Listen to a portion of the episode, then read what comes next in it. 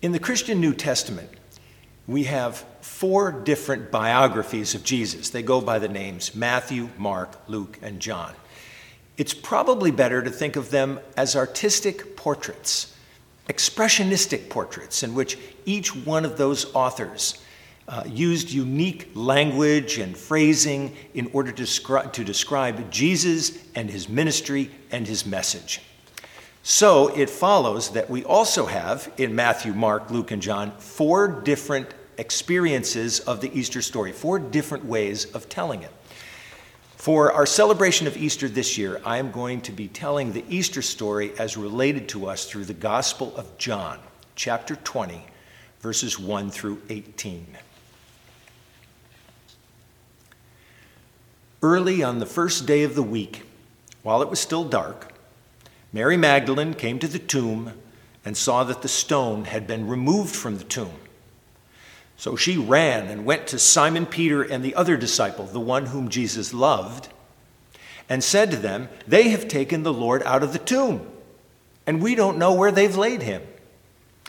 Then Peter and the other disciple set out, set out and went toward the tomb. The two were running together, but the other disciple outran Peter and reached the tomb first. He bent down to look in and saw the linen wrappings lying there, but he did not go in. Then Simon Peter came, following him, and went into the tomb. He saw the linen wrappings lying there, and the cloth that had been on Jesus' head, not lying with the linen wrappings, but rolled up in a place by itself. Then the other disciple, who reached the tomb first, also went in, and he saw and believed. For as yet they did not understand the scripture that he must rise from the dead. Then the disciples returned to their homes. But Mary stood weeping outside the tomb.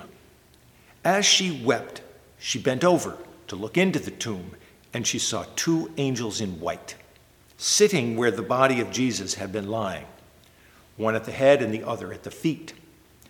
They said to her, Woman, why are you weeping? She said to them, They have taken away my Lord, and I do not know where they have laid him. When she had said this, she turned around and saw Jesus standing there, but she did not know that it was Jesus.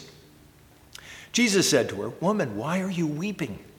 Whom are you looking for? Supposing him to be the gardener, she said to him, Sir, if you have carried him away, Tell me where you have laid him, and I will take him away. Jesus said to her, Mary. She turned and said to him in Hebrew, Rabboni, which means teacher. Jesus said to her, Do not hold on to me, because I've not yet ascended to the Father. But go to my brothers and say to them, I am ascending to my Father and your Father, to my God and your God. Mary Magdalene went and announced to the disciples, I have seen the Lord. And she told them that he had said these things to her.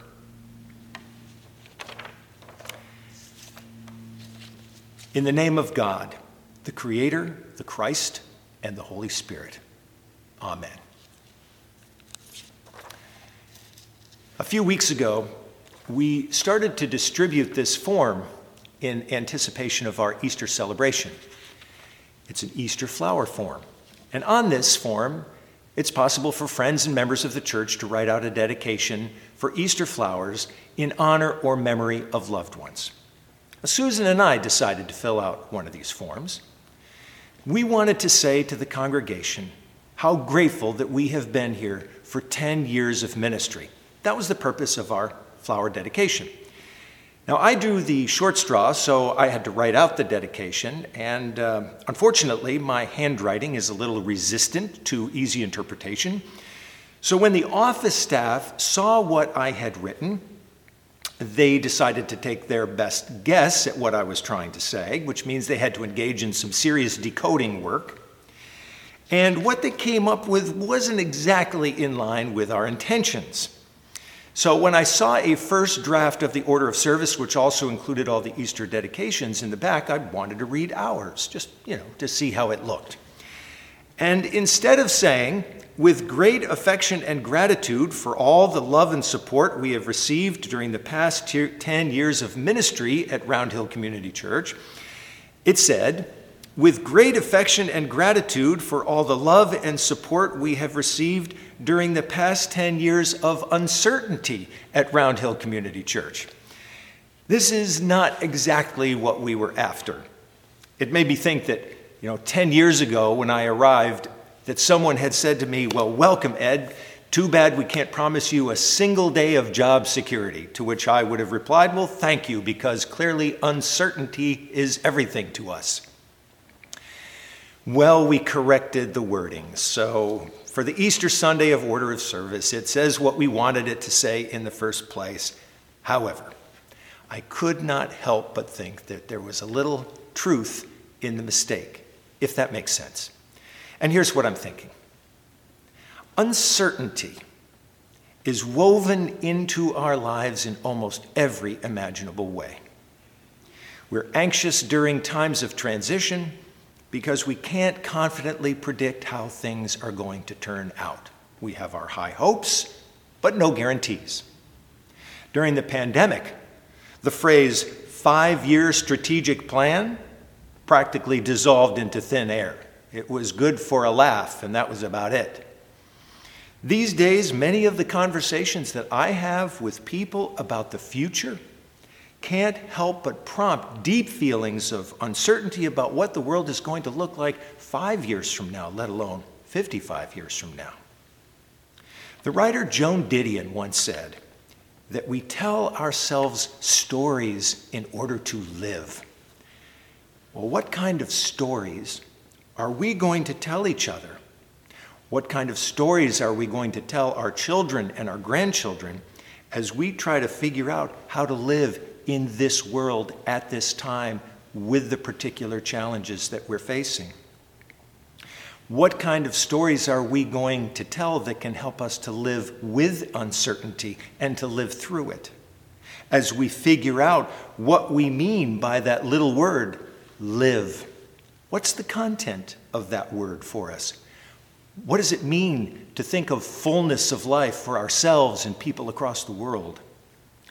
One of our more helpful guides on this adventure may turn out to be Brene Brown. She's a teacher, an author, a public speaker who has dedicated her entire life to the exploration of human vulnerability, giving it pride of place as a virtue that can make us wiser, more resilient, more supple as we lean into the unknown.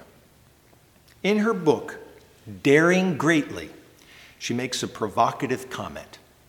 Vulnerability, she says, is not weakness. It's our greatest measure of courage. It is the birthplace of innovation, creativity, and change. She says that vulnerability is the emotion that we experience during times of uncertainty, risk, and emotional exposure. In her most recent research, she says, on courage and leadership, the ability to embrace vulnerability emerged as the prerequisite for all of the daring leadership behaviors. She says that in a world where perfectionism, pleasing, and constantly proving our value are used as armor to protect our egos and our feelings, it takes a lot of courage to show up and be all in when we can't control the outcome. She has an interesting definition of the word faith. She says that faith is a place of mystery where we find the courage to believe in what we cannot see and the strength to let go of our fear of uncertainty. So, in her way of thinking, there's a sense in which we are called to be vulnerable. And if that is true, then Jesus was one of the most vulnerable people who ever lived. He was, in some ways, constantly putting himself in positions of uncertainty, taking risks for compassion and mercy and forgiveness, not controlling the outcomes but constantly infusing the world with the energy of love, and then in some senses, stepping back to see how that would work. Without vulnerability, There's no oxygen for love. There's no authenticity. After all, if we're always putting up a front, always putting forth a perfect self, some idea we have of an ideal self, then who we are, with all of our faults and foibles, can never come through that authentic self. Without vulnerability, there's no possibility of forgiveness because we would never take the risk of putting ourselves in a position where we might actually be hurt again.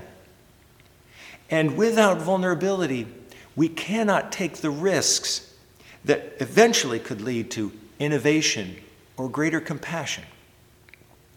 When I was 16 years old, I saw a demonstration of what Brene Brown is talking about, and it has shaped for my entire life my understanding of what it means to be called to be vulnerable. When I was 16, that was the year when my father was diagnosed with a terminal illness. And he was scheduled for surgery, not because this was going to cure him, but because it was needed in order to alleviate the symptoms that were causing him great suffering. So, on the night before his surgery, my mother had gone to the hospital right after dinner to be with him, and I had some things to do, and I was on my way right behind her. And when I arrived in the hospital room, I was absolutely stunned because my mother was there, but my older brother Gary was also there. And I was stunned because my father and my older brother Gary had not spoken for six years. They had had absolutely no physical contact, any kind of contact, after a horrible falling out. And yet here they were, these two men talking, even laughing. I must have stood in the doorway with my mouth wide open and my eyes bulging out of my head. I suspect, though I never exactly found out, that my mother was behind this. However, even if that had been the case, it took the vulnerability of these two men to drop their guard, to be seen in highly fragile states in order to come back together. For me, as a young man, that was an incredibly powerful thing to see. We tell ourselves stories in order to live. I have a lot of affection for the Easter stories because when my belief is eclipsed by my unbelief, which can happen a lot, I feel like these stories believe for me. They draw me into their energy, they draw me into their miracle. The people who wrote them down or spoke them so that others could write them down gave us the best possible good news we could ever get that God's resurrection power is a force. It can bring hope out of despair, love out of hatred, reconciliation out of division, and life out of death. And that good news breathed new life into the little community of Jesus' friends who were about as vulnerable as you can get. They were devastated by his death, full of fear, stumbling along in life, dried out by grief. Yet the God of surprises broke into their world, gave them a second wind, and they became the leaders of a new generation of people who infected the Roman Empire with the love of Christ. When the sociologist Rodney Stark wanted to find out how exactly Christianity grew from a little marginal expression of religion around Jerusalem through the entire Roman Empire in the course of about 300 years until it actually became the official religion of the Roman Empire, he found something that there was a uniqueness that the Christian religion brought that was unlike any other.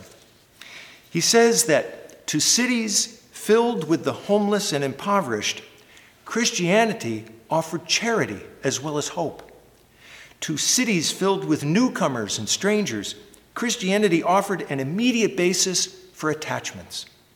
To cities filled with orphans and widows, Christianity provided a new and expanded sense of family to cities torn by violent ethnic strife, Christianity offered a new basis for social solidarity.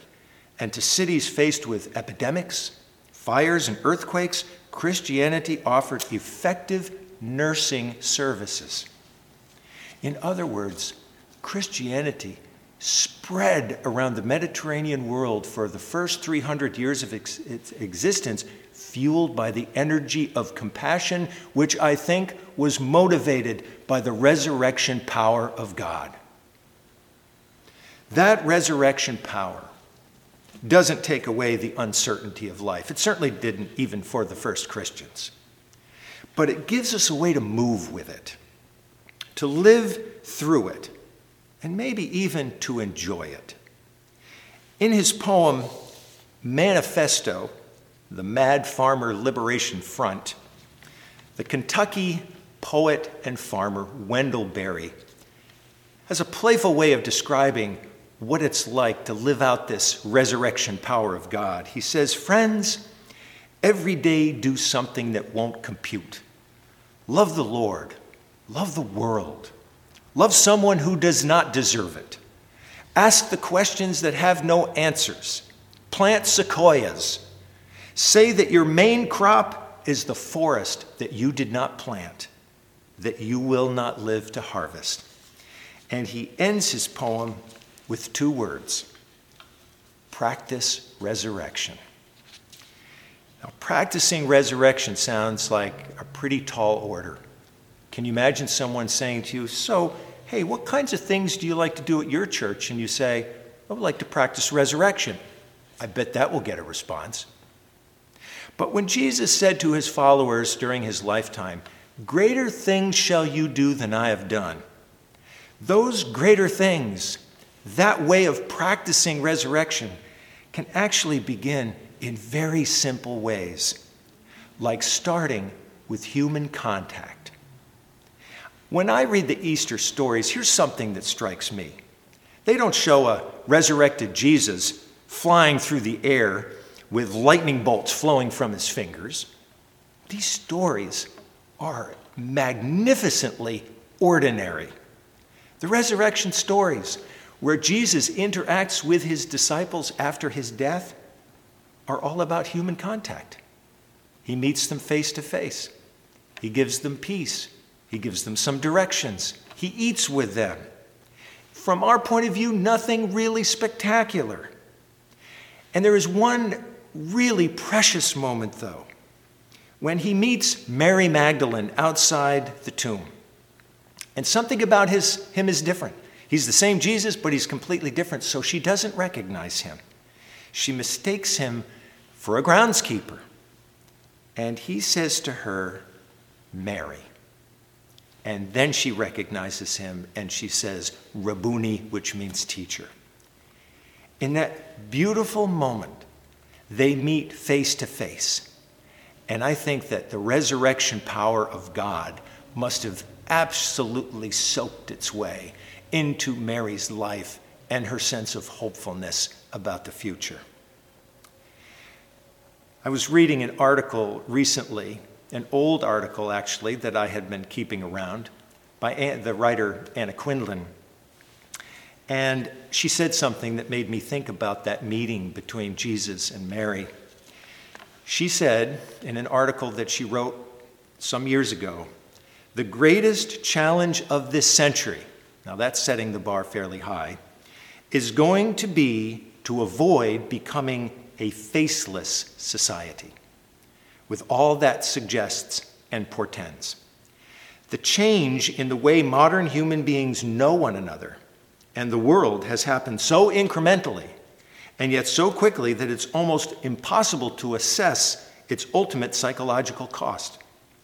Looking someone straight in the eye is an age old incentive to do the right thing. But there's precious little of it in the computer world. Sometimes it seems that what people want most is the one thing they no longer have human contact. Over and over again, in those Easter stories, the one thing that people enjoy most is contact. Recently, a group of members from Round Hill Community Church joined uh, the work of an organization called Breakfast Run, led by, and Shannon White, our associate pastor, led a group of people into New York City recently to provide basic necessities and food and uh, conversation with people who are homeless.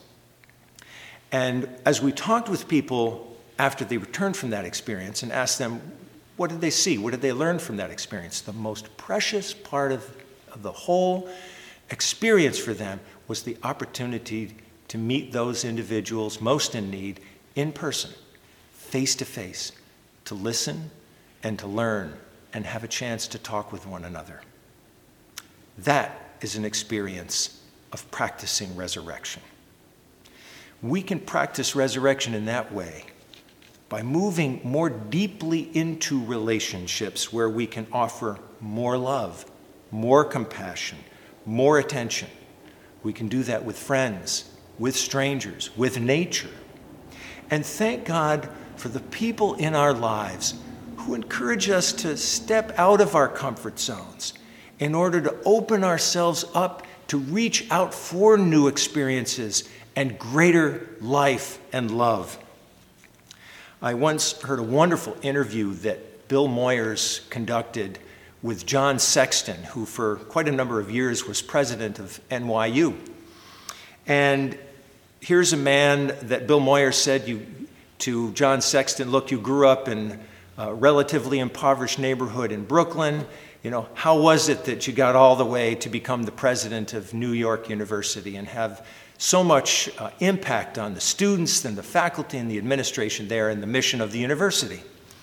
And John Sexton said, Well, it all started with Charlie. And Charlie was the name of one of his uh, high school teachers. And John Sexton said, Charlie had a phrase play another octave of the piano. He said, he would go on to say, if there's food you haven't tasted, if there's a symphony you haven't heard, if there's a type of music you haven't heard, play another octave of the piano. Reach out, stretch yourself. And just imagine, I'm thinking, all the ways that we could practice that wisdom.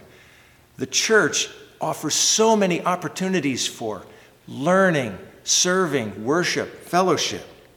And I think the churches that are going to be most relevant in the future are the ones who are willing to investigate this wisdom, who are constantly encouraging their members and their friends to reach out for experiences of greater compassion, greater love, the, the feeling of becoming more fully alive. Jesus did not appear to his disciples after his resurrection and say, You know, if I was you, I'd play it safe. Instead, he said, Go. Go and tell your friends that you've seen me. Go to Galilee and I will meet you there. He was always encouraging them to move out into the world, to make themselves vulnerable to more experience, more interaction with people, to find out more ways of how to love one another and the world.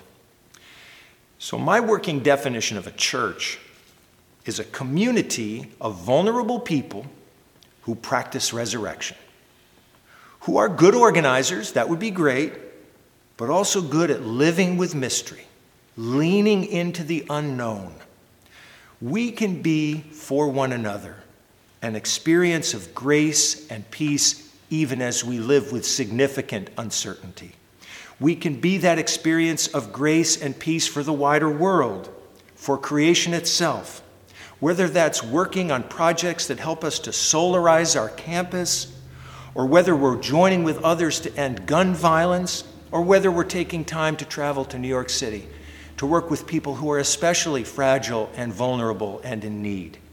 And I have a dream that in years to come, the message that will be delivered at Easter will not so much come from one person like a preacher but will be a time of sharing that's open for the congregation, involving children as well as adults, where we will get to tell the stories of our lives about where we are practicing resurrection. We tell our stories in order to live, says Joan Didion, and that's exactly what we could be doing on Easter Sunday. So, Round Hill Community Church, thank you for 10 years of uncertainty. Thank you for 10 years of ministry. Thank you for 10 years of friendship and collaboration. Here's to many more years when we can celebrate Easter over and over again and practice resurrection together, now and always. Amen.